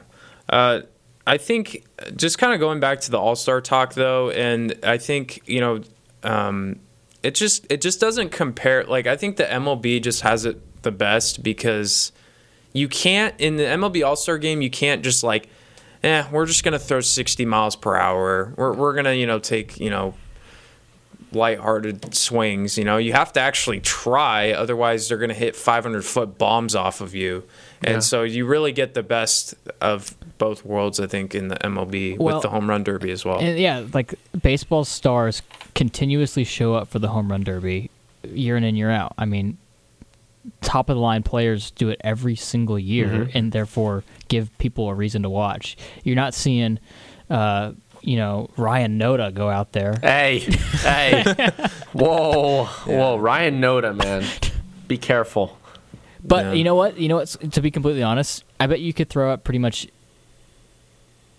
seventy-five percent of the league, and they do decently well in a home run Mhm. derby. Yeah. because they can all hit homers. But it's just fun when you see the you know big power hitters just like Pete Alonso just hit absolute nukes over and over and over again. Yeah. It's fun. And and also, I mean, this this is just me, but I feel like, at least when comparing the MLB and the NBA, I feel like the players in the MLB just have way more personality than basketball players.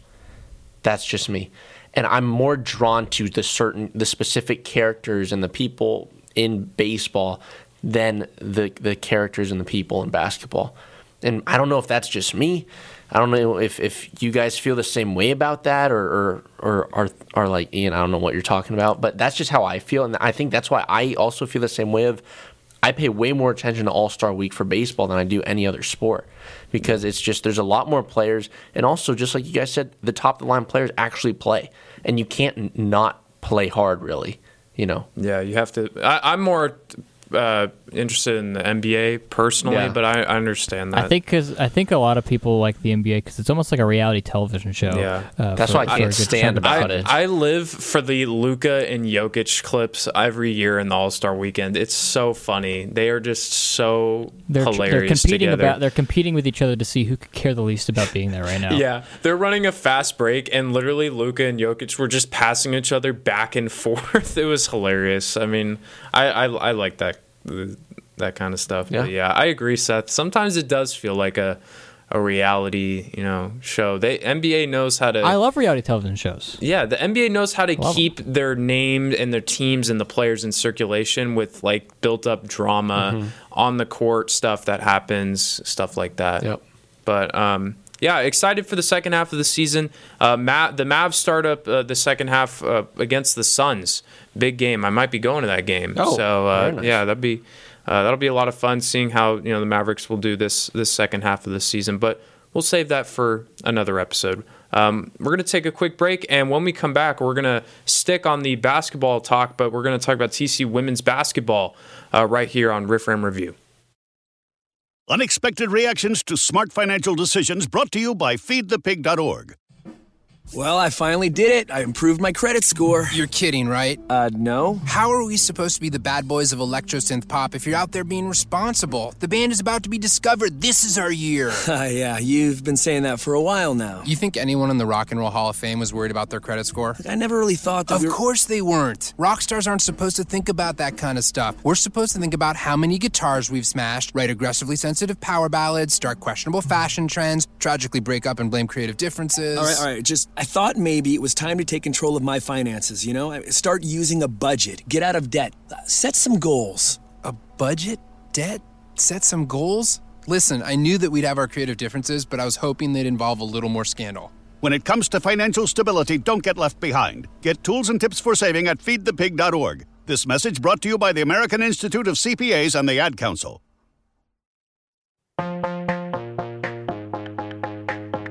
College of Communication here at TCU offers the ever growing and always in demand major of sports broadcasting. Many ask, what exactly is taught in the sports broadcasting major? This popular field of study caters to us students that want to learn the skills to produce live and remote sporting events for both radio and television.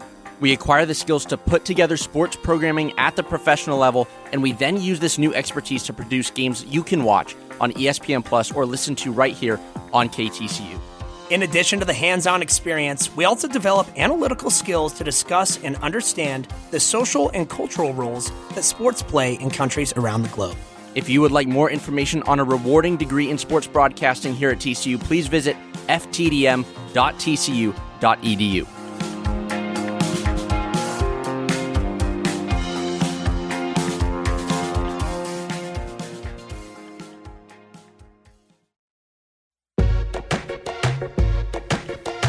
Welcome back to Riff Ram Review right here on 88.7 The Choice, your choice for college radio. My name's Ian Nepetion, and tonight I'm joined alongside Zion Trammell and Seth Dowdle as we move into our talk about TCU women's basketball. We just finished up talking about the NBA All Star festivities, and so we're kind of segueing this back into some TCU sports, reeling it back into the court.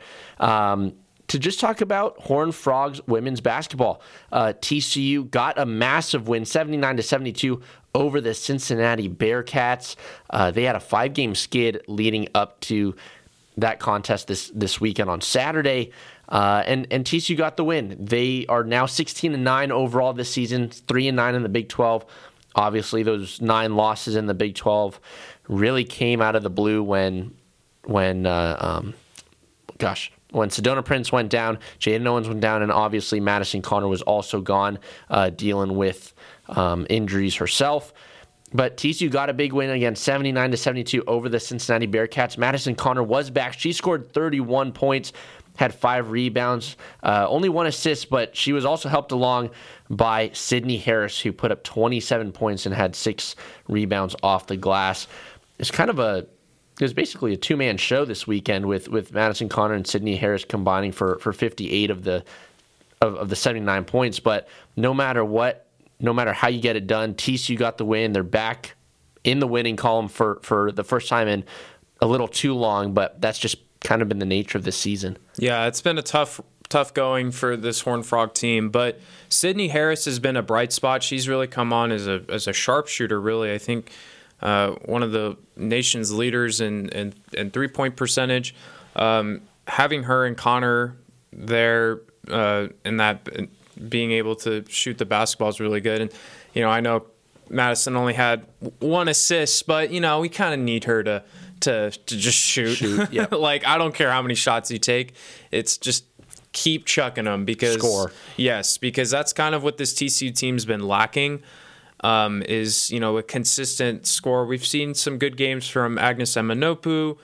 You know, like I said, Harris has been good, Aaliyah Roberson, but you know to have that have that stardom star power back in the lineup was huge, and it led to a win. Um, and what a big thing that's TCU's run into a big problem is their third quarters. They have been very good in the first quarter. They've stayed within games. You know, they're they're staying in it, and even going into halftime, they keep it close. But it's the third quarter where they really start to fall behind, and that's kind of where they've lost several games. Is that third quarter Yep. happened against West Virginia and Texas? Uh, this game they outscored Cincinnati 22 to 16, and that was kind of the reason that they won this game. Um, so if they can do that, when you have Conner now, if you can kind of open up the second half, staying within it, I think they can they can make some noise here. If yeah, NIT sleeper pick perhaps if Sedona Prince comes back. That's Mm-hmm. Yeah. what I'm saying. Yeah. because I think that the tournament, unless they win the Big 12 tourney, is out of the picture. But Yeah. uh, if they can win the games that are in front of them. If you know if Sedona Prince can come back, I think that they become it becomes significantly more likely that they do that. Then national invitation tournament, here we come. Yeah, yeah, and and I, I I mean the the talk around Sedona coming back from that broken finger. She had a minor surgery on it after after breaking it against Baylor, but she's been scheduled for a return around late February. So we're kind of getting to that point where we we very well could see her over the next couple games slowly coming back into the lineup, seeing her back on the court. And if if again, I, I think one thing with I feel like this is the this is the case with every single TCU sports team here on campus is a lot of our teams are streaky and it just takes a little bit of momentum to get that ball rolling and then the sky's the limit for for some of these teams especially this women's team who they, they've got a lot of fight they've got a lot of grit. Um, they're a team that will not quit even when they when when they have a depleted roster as they've had for for the last several weeks. Um, so no Seth I, I I think to your point there's there's a total chance and big opportunity that if Sedona Prince comes back and she can if, if she can make her presence felt on the court, um, even in terms of just just upping the culture again and just kind of re reigniting a fire under under everyone's stomachs, you know, um, TCU definitely could make a run. Yeah, I don't think uh, when you look at Sedona Prince and Madison Conner, they were arguably the you know one of the best one-two punches in college in college hoops. I mean, they were the offense and defense and, and just about everything for this TCU team. Uh, the way they can run the pick and roll, they are just such special players. So hopefully Sedona can recover soon and she can get back on the court because I just I would love to see this team at close to full strength as they can get because we saw how special that beginning of the season was for them. Obviously, you're not going to get Jaden Owens or Deja Turner back, but Yeah. if you can get Conner and Prince, and you know you will have to shift back to the uh, the five out offense, or not not the you're going to go to the back to the pick and roll Yep. offense. That that could that could be an interesting thing to play out. And of course, like I said, Sydney Harris has been great, and so that's kind of a third scoring option that you have now that Yeah. kind of fills in for Owens. Yeah, uh, and and kind of just going off of that, right? It's it's all about what what can you do and and, and what how can you kind of change the attitude of this team? I mean, the the attitude and of, of this team is already they they've they've got a great culture. Mark Campbell's done a fantastic job, but it's kind of like, all right, we're getting these folks back. Let's make this count. You know, it's mm-hmm. kind of obvious. I, I don't think TCU women's basketball has even has ever even thought about playing the victim card this season because because of Mark Campbell and what he brings to this program, he's not going to let that happen. But it's also kind of like, all right, now look, yeah, we have been depleted. The, the team has struggled over the last several weeks to to a month, month and a half. But look, we're getting these folks back. We need to make this count while it lasts because, frankly, Sedona Prince is not coming back anymore. This is her last season in college basketball. Now she might, she, you know, hopefully she'll go on to bigger and better things in the WNBA and and after after college. But still, you kind of want to see what this TCU team can generate in these last four games before before the Big 12 championship and hopefully through the Big 12 championship. Yeah, I think this team could go three and one. Yeah. Honestly, I really do. If you look at the schedule, they go at BYU. They're five and nine in conference play, fifteen and twelve overall. Then you play Houston. Houston's only four and ten. They've they only have one more conference win than TCU. Then they play Texas Tech, who's you know one of the they're they're also five and nine. I'm, was got them confused with West Virginia, who's the last team they play. They're eleven and three. So they could go. th- I, I think they could go three and one. And guys, if they go t- far in the like, if they win the Big Twelve tournament, like, is that enough for them to get into the tournament, or is that like yeah, it's an auto bid. it is? Okay. I didn't know if that. Okay. Yeah. What, like, what if they finish second? Would that be? Probably not. And I'm not saying that they are, but I'm just curious. Like, what would be? It'd be like another Florida State. Yeah, like Florida State CFP type. Yeah, type like thing. what what does that entail if if they make a deep run? So look, so they would probably have to win. I know you're like the bracketology yeah expert. They'd probably have to win the whole thing. Yeah, we've seen situations like this before. Texas A&M, uh, SMU last year was similar to this. Texas A&M a couple years ago in men's basketball, at least, had a was like close to the bubble and then made a pretty big run in the tournament in the SEC tournament and made it the final and lost, and then did not make the actual tournament because they it was just too little, too late, and that's Mm. what I think it would be here. Too little, too late. Yeah. So, but like you said, NIT is obviously a, a possibility. So, um, yeah, I'm curious to see how this rest of the season plays out. Yeah, um, and also in in other news, in, in terms of still kind of keeping it within TCU, uh, sorry, eh, keeping it within women's basketball, not TCU women's basketball, but women's basketball as a whole. Caitlin Clark broke the all-time uh, record for NCAA women's basketball uh, uh, scoring. Um, I, I the, the the record's slipping my mind, but I I, I didn't watch the game this Kelsey game, but Plum, I oh believe, yes, had the record. Okay.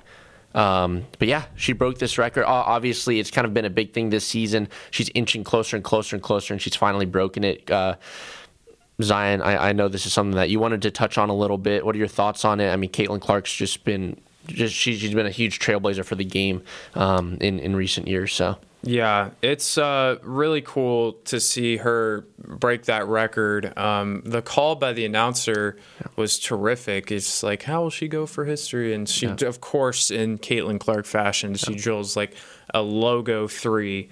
Um, look, she's the face of college basketball, men's or women's, uh, right now. Um, she is a national in the national spotlight. Uh, what she's done for women's basketball has been tremendous, and I just don't think there's a single player in men's basketball right now that for for college that can bring the amount of attention and people to a game like Caitlin Clark can. I mean, they sold out. They had a, had a football stadium in attendance Yeah. for one of their earlier games in the season, and she's got this Iowa team rolling. Um, I think they lost that game to Nebraska, where she set the record though. No, they they Or did was it lose the game to Nebraska? Nebraska. No, it but was then they- Michigan. But Yeah. then It was they Michigan. beat uh, the team the next game. So yeah, so I, I'm sorry. I kept thinking she said against. She came up eight points short against Nebraska, and then she said it against Michigan. Yeah, where When she she had scored- 49 points. Yeah, that'll do it. Yeah, that that'll that'll do the job. Um, but yeah, I, I'm really curious if you know sh- she comes back next season. Um, because I think Ian, you mentioned she has one more year left, or was it Seth? I don't think one that of was you, Seth. Seth. You mentioned she has one more year left. If she wants it, she can take it. I think she can also declare for the WNBA draft. But she honestly, if if she's in it for for cash money, she'll make more at Iowa than she will in the WNBA. Yeah, she will, and she'll probably. I mean, yeah, she'll probably make more money in the WNBA or uh, sorry at, at Iowa. Um, but I'm sure the WNBA wants her. Oh, like, yeah. like come on, let's let's make this happen. Because then her and Sabrina Ionescu would Mhm. just, I mean, they take over the WNBA. Yeah. But um, yeah, just a tremendous accomplishment for Caitlin Clark. Just wanted to mention that. I thought that was really cool. Yeah. Um, um just just th- this is just a little sidetrack, but kind of what you were saying that Caitlin Clark is the face of college basketball as a whole, men's or women's. I, I don't know why I had this thought, but it was a couple days ago where I was thinking about just college basketball, and I felt like I could point to bigger, like I don't want to say superstars, but bigger stars in the women's game than the men's game as a whole, and it, it, it, that that just kind of just reminded me of that. But I was thinking about Caitlin Clark, I was thinking about Angel Reese a little bit. Um, I don't follow women's basketball as a whole, so that's why I can't name a bunch. But the whole thing is like I feel like I, it for me is strange to even know this many or hear as many big names from women's basketball, but it tells you how big some of these players are in the sport of just basketball as a whole, men's or women. So I, I think that's Yeah. kind of an interesting note that, that you had. Yeah, Paige Bueckers with Yes, yes, UConn. exactly. Yeah. Yep. Um, you know, She announced actually that she's coming back for next year, even though she's draft eligible. Yeah, So- she's coming back, and I mean, even some with you know with TCU, you know, Sedona Prince is a pretty Mm-hmm. Big name because you know, I mean, she's a great player, and then uh, you know Haley Cavinder and stuff. So Yeah. yeah, there there is like a lot of big names in in women's Yeah. college basketball. Um, it's it's it's pretty cool to see. Yeah, so so um, great stuff, obviously with Caitlin Clark in Iowa, and and just kind of gearing this segment back to TCU a little bit. Um, TCU's got four more games in the regular season, and, and as Zion said, um, it's going to be tough, but you know. It's, it's going to be inter- interesting to see what this team can do um, if they're able to get back some of their key pieces, such as Sedona Prince. So um, this Wednesday, they travel to Provo, Utah to take on the BYU Cougars. That's this Wednesday, February 21st. Then on Saturday, they come home to play the Houston Cougars on the 24th at home next Wednesday against the Texas Tech uh, Red Raiders. That's for senior night, so I'm sure that'll be a nice little crowd over at uh, at the Schollmaier Arena. And then they go on the road to finish off the Big 12 season on March 2nd at West Virginia up in Morgantown. So um, it's been a long season for women's basketball. Obviously, there's still just uh, just just a week and a half, two two and a half weeks left, but um, kind of just taking a look back at the season, man.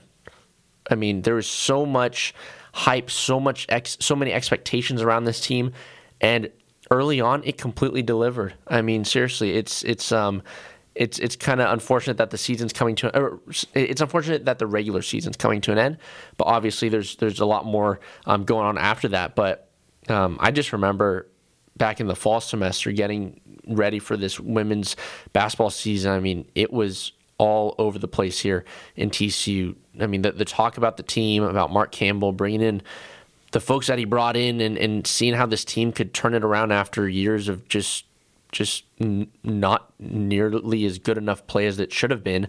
Um, and and again, it took an unfortunate turn, but man, I mean, this is it, it has still been a very special season for TCU. Yeah, excited for years to come here with Mark Campbell at the helm. He's he's ado- adopted a, a really good culture here. Exactly. So, again, TCU women's basketball will be back in action this Wednesday up in Provo, Utah to face the BYU Cougars. That's Wednesday, February 21st at 8 p.m. All right, folks, we are heading into our last segment of the show. We've got some NHL. So, if you're tuning in, this is a very special episode because we don't talk about the NHL very much, but it should be a fun segment. So, stick right here. You're listening to Riff Ram Review on 88.7 The Choice. Why is Connor having trouble focusing in school? Having trouble finding Connor's middle school? Would you like directions? No, why is Connor having trouble focusing in school? Finding lowest airfare to Istanbul.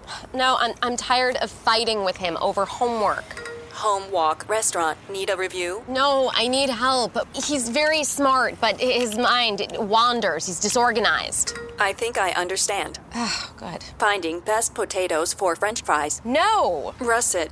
Fingerling. Yukon ah, Gold. Why don't you understand me? Sorry, I was trying to show how Connor feels every day. Frustrating, isn't it? Redirecting to understood.org. For the one in five kids with learning and attention issues, this is what life can feel like. Explore understood.org, a free online resource about learning and attention issues, designed to help your child thrive in school and in life. Understood.org, because understanding is everything. Brought to you by understood.org and the Ad Council. I want to thank my mommy for loving me so much, for taking me out to the park, for reading me books, for taking me to the doctor when I broke my foot in ballet rehearsal, for leaving me alone when I wanted to be alone.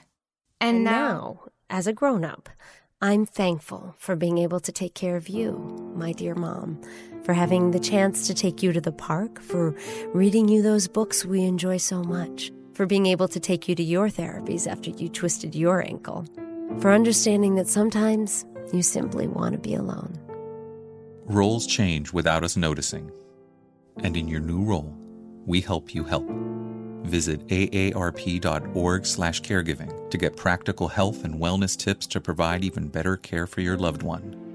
Remember, visit aarp.org/caregiving. AARP. We help you help. A public service announcement brought to you by AARP and the Ad Council.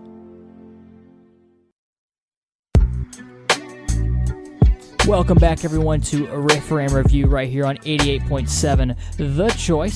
Seth here, along with Ian and Zion on the other side of the glass. We don't talk about the National Hockey League very often, but today we will be doing so. And we will be doing so in only a way I can convey it, and that is by quizzing my friends over on the other side.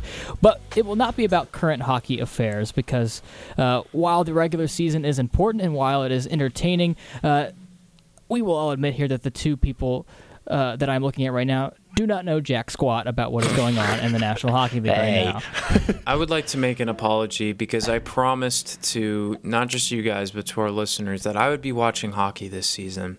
I said I'm going to do it, and I did at first. I was texting Seth, you know, every, like yeah, like you know, we won this, yeah, we scored, you know, and I remember the first goal of the season. I thought we scored, and then we got got Oh, the called back. offside, yeah, yeah, so right. I, I was watching like the first few weeks.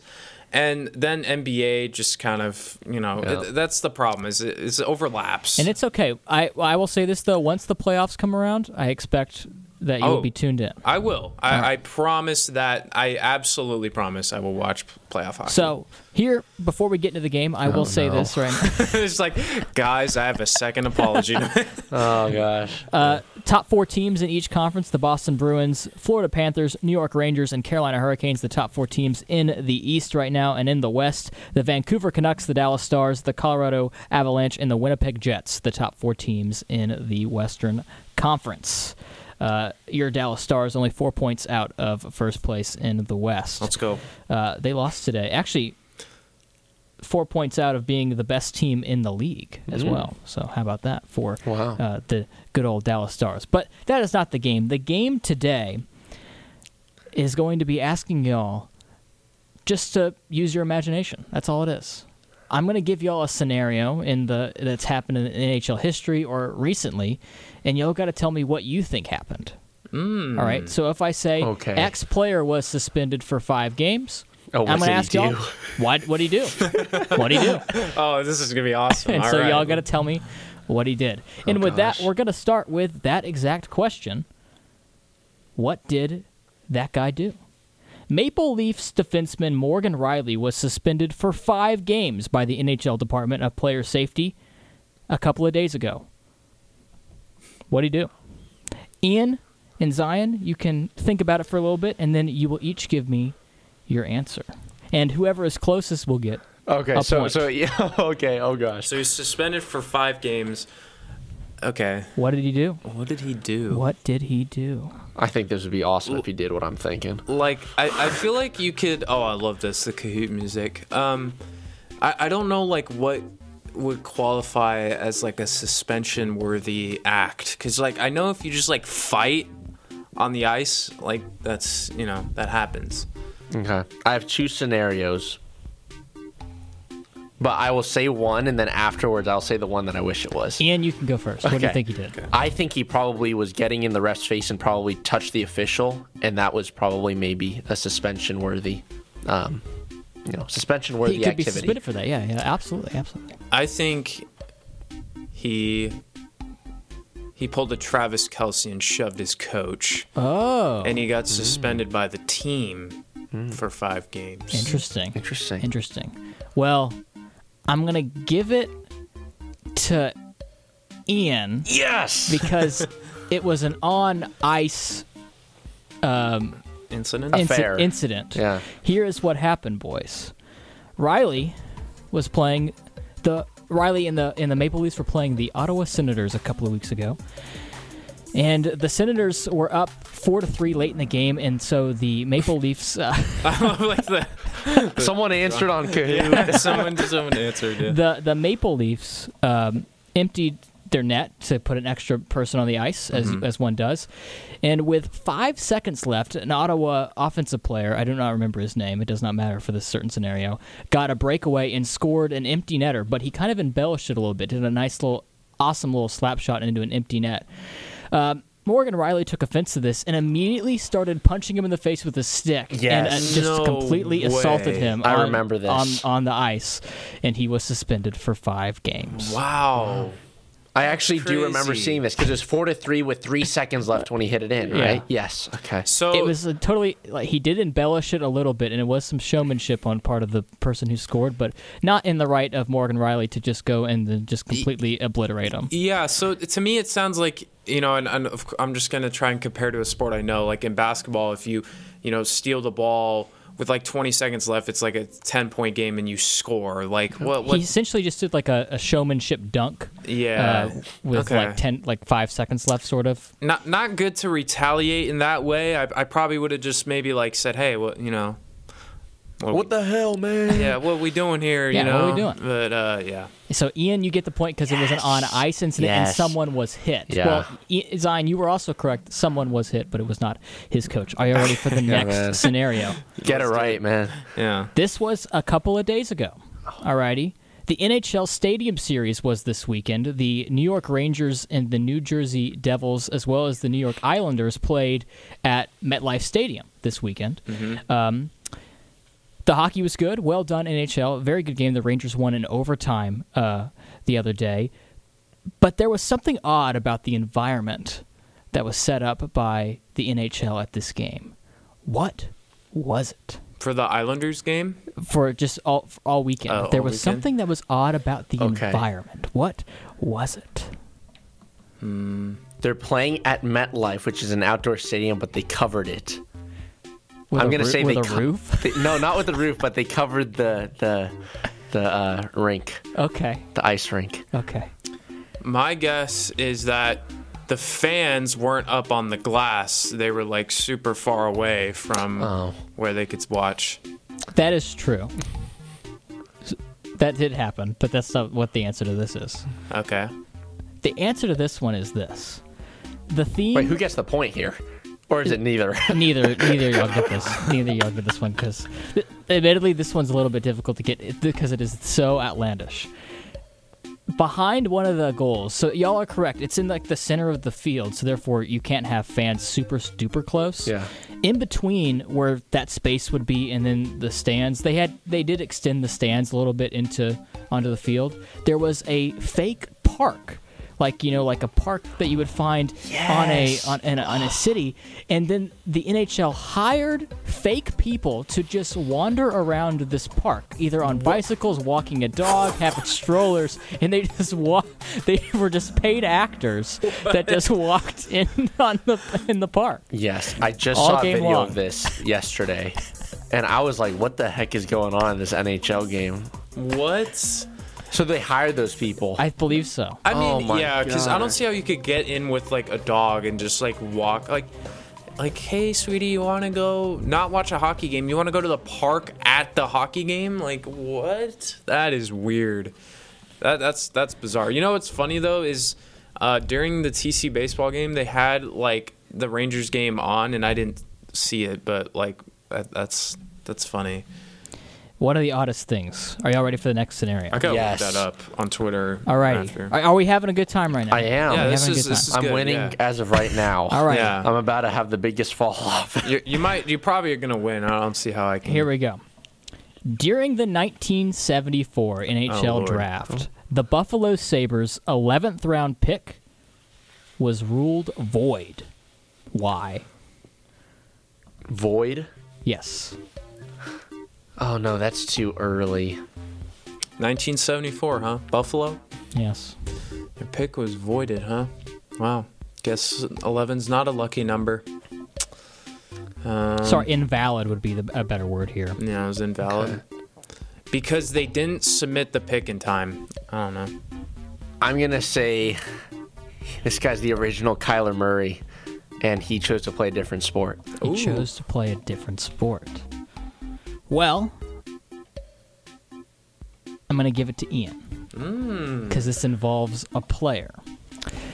So for some reason, That means I'm not close. you're not close. You are not very close. It involves a player. So, so back then, as were most drafts, they were conducted via telephone. Uh, and the Buffalo Sabres owner was fed up because it was taking too long. And so, for his 11th round pick, he submitted. Uh, they the, the Sabres announced that they'd be drafting Taro Tsujimoto, a Japanese prodigy from a Japanese hockey team. And the NHL, not knowing any better, submitted the pick. A couple months go by, and everyone finds out that this person does not exist. oh my gosh! so They- he did play a difference for it. what? They You're submitted kidding. a pick for someone who did not exist. You're kidding. Wow. Someone had to have lost their job over that. That's insane. Just a nice little prank. Oh my gosh. That's like uh, the Key and Peele like skits of you know those made up player names. Um, Yeah. Hingle McCringleberry. Yeah, yeah, yeah. Oh my gosh, this guy didn't exist. No, didn't exist. Wow. It's fake dude. They even came up with a name for him. That's insane. Oh my Isn't that crazy? Isn't that crazy? I think that's really uh, messed Could you up. imagine if that happened like in today's like world, you know, where they announced a player and they're like, "Well, so we don't have any film on this guy. It's kind of out of the blue here." He just sounded so good. uh, like they're like trying to analyze the pick and like, so we're not even sure if this guy exists. Yeah. Yep. That's yep. hilarious. It is very funny. Wow, hockey's got some great lore. Yes, Wow. it does. Are y'all ready for the final one? Zion, Yes. you cannot win, Yes. but uh, uh, you can. I don't know. I, Just, I will. I will try. He cannot. try. How about this is for a thousand points? This is for a thousand. This is for a po- this is for a points. thousand points. All right, let's do it. I agree. I agree. All right. Hockey pucks nowadays are made out of rubber that is vulcanized. Alrighty.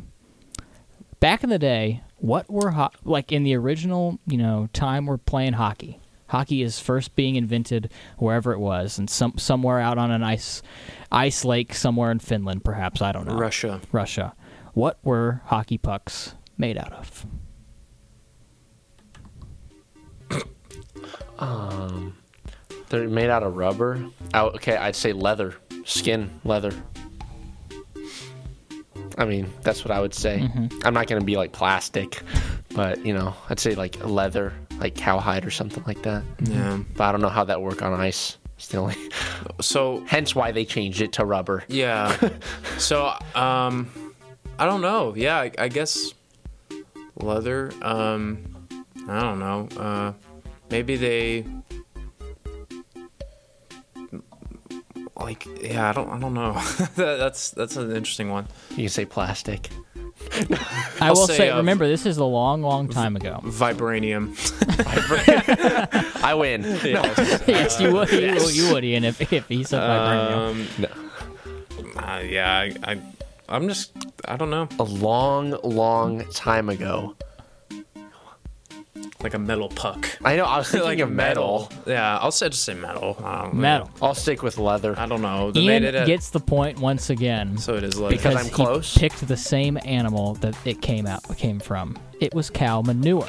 Oh, Why was I? I I'm not gonna say. I'm, I'm not gonna say that I was gonna say cow manure, but I was literally like, what if it was just like animal poop? Like, LeCap James. No, You never thought that. I knew Yeah. he was going to score 80 yeah, points. they. Uh, that, that's what they usually. that's my what- favorite quote. That's what. That's what legend says. You know about the original hockey Smart pucks. How about that? Wow. Well, okay. So how many did they go through a game? I mean, did they freeze it? How did they keep its shape? Well, again, this was a very long time ago. we don't know. wow, interesting. I you know. learn something every day. You do. crumble it up in a little, you know, I know. Oval shape, and then Yeah, and apparently they went through you know some evolutions before becoming rubber, and Wha- they beca- they were wood uh, for a while, stones, tires, old like little tiny Wow, tires. Could you imagine giants playing with humans, like regular sized tires? Those are like hockey pucks to them. I'm still thinking about the cow manure, like you know, the little slap shot, boom! Oh, it just hit you in the face I don't know. with some cow manure. So there- it can literally be a ball of, you know. Yeah. Yeah. How about that? Well, that's the game. Interesting. Ian, you win the game. Thank you. Three zip. Yes. No, actually, it was, it's uh, uh, A- a uh, thousand thousand and and two two to to nothing- zero. to nothing. Thank you. Um, You sure it wasn't vibranium? It was not vibranium indeed, but uh, congratulations, Ian. You win the Thank game. Thank you, thank you. Um, yeah, hockey has some interesting lore, especially Yes. the last like two weeks with uh, the fake people in the park. Was That is probably the funniest thing that, I That saw. is Yeah. very interesting. Uh, quickly, Seth, who are your picks to play in the Stanley Cup final? Oh, tough question. I'm gonna be a homer. and I'm gonna say the Stars. Let's make it happen, man. Uh, and I think, um, I mean, in the East, it's e- it'd be easy to say Boston, but I'm gonna go with the Rangers. They've been playing well recently. Th- that's I had, I had heard that through a, a friend of ours that, that they've been playing pretty well. The- Anthony Rizzo Burner. Yes, yes. Uh, he, funny enough, that's the second episode in a row that we've mentioned. Uh, It around here. Innocuous person, yes. Yeah. Yes. Um, but yeah, the Rangers versus the Stars. That would be that'd be pretty sweet. Um, I'm just looking at the standings now. Okay, we'll see. We'll we'll see. We'll, we'll we'll come back to hockey at some point, maybe during the playoffs. We or will. At, at some point, we'll we'll come back to the NHL. But that was a fun episode, guys. It that, was. That was that was a lot of fun. Uh, we talked about some TCU baseball, men's basketball. NBA, women's basketball, NHL. We were all over. We, Yeah. we reached a lot of different sports. We So- got our hands dirty. Yes, we did. And Just cow like those hockey players a long time ago. yes. Uh, but that'll wrap things up for um, our episode here. Uh, thank you all for listening live on, on KTCU if you did. Uh, you can also listen on Apple Podcasts and Spotify at Riff Ram Review. Uh, you can follow us on Instagram, uh, subscribe to us on YouTube, and follow us on TikTok, all- at Riff Ram Review. For Ian Apetian and Seth Dowdle, I'm Zion Trammell. Have a good night. We'll see you next time.